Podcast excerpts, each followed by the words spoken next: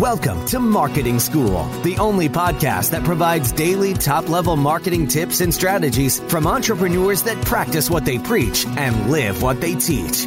Let's start leveling up your marketing knowledge with your instructors, Neil Patel and Eric Siu.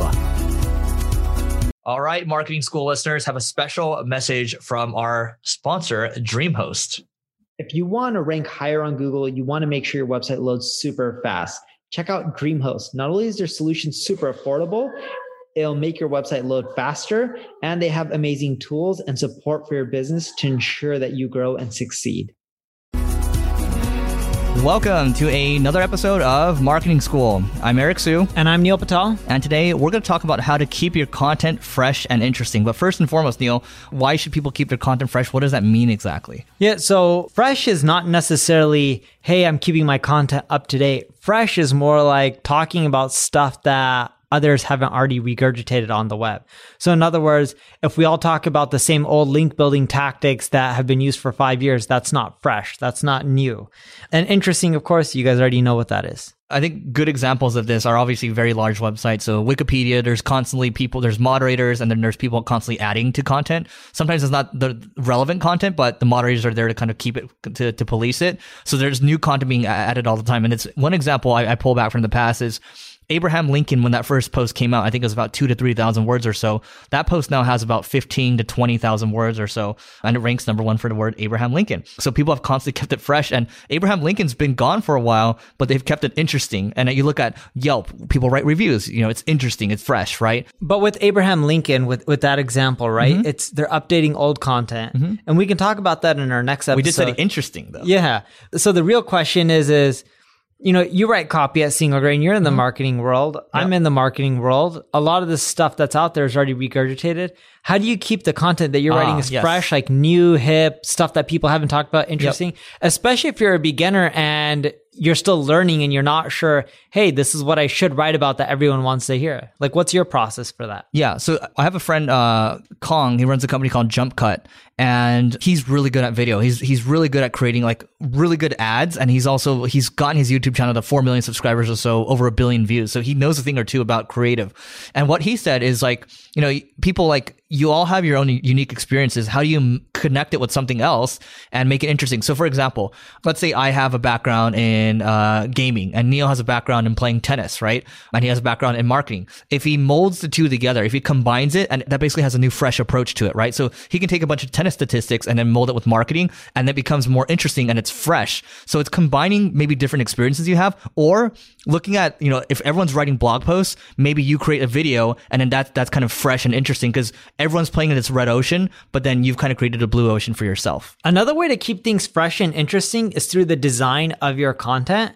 So a good example of this is there's a post on Backlinko which breaks down what he learned, him and Eric have learned from over how many million? Five million tag, or so? Five yeah. million title tag variations and A B tests. And it's an interesting article about SEO. If you guys haven't seen it, check that out. But the way they kept it fresh and interesting wasn't just new data, because I know not all of you guys are able to create the new data, but the graphics help keep it interesting where you want to keep reading more and more. Now, you can pay a designer to do that. If you don't have the budget, you can use really affordable tools and free ones like Canva or Infogram. I know Canva has a free version. I don't know if Infogram has a free version.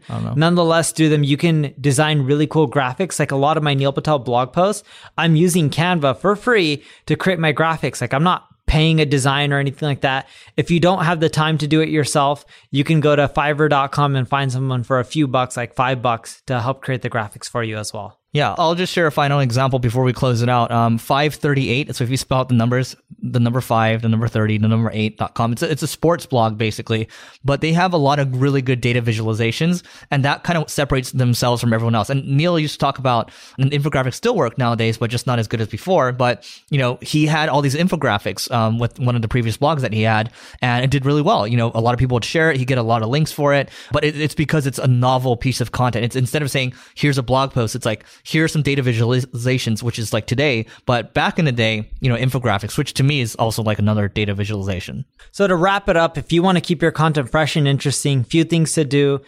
A, consider using graphics Uh, you don't have to create them yourself. You can use tools like Canva. B, if you don't have data, that's okay. Go gather data around the web, try to integrate it within your content and link out and cite your sources, of course. C, uh, go try to see what's trending. You can use tools like Google Trends to see what's hot, up and coming. Start talking about more of that kind of stuff versus all the stuff that people have already regurgitated and talked about hundreds and hundreds of times on the web.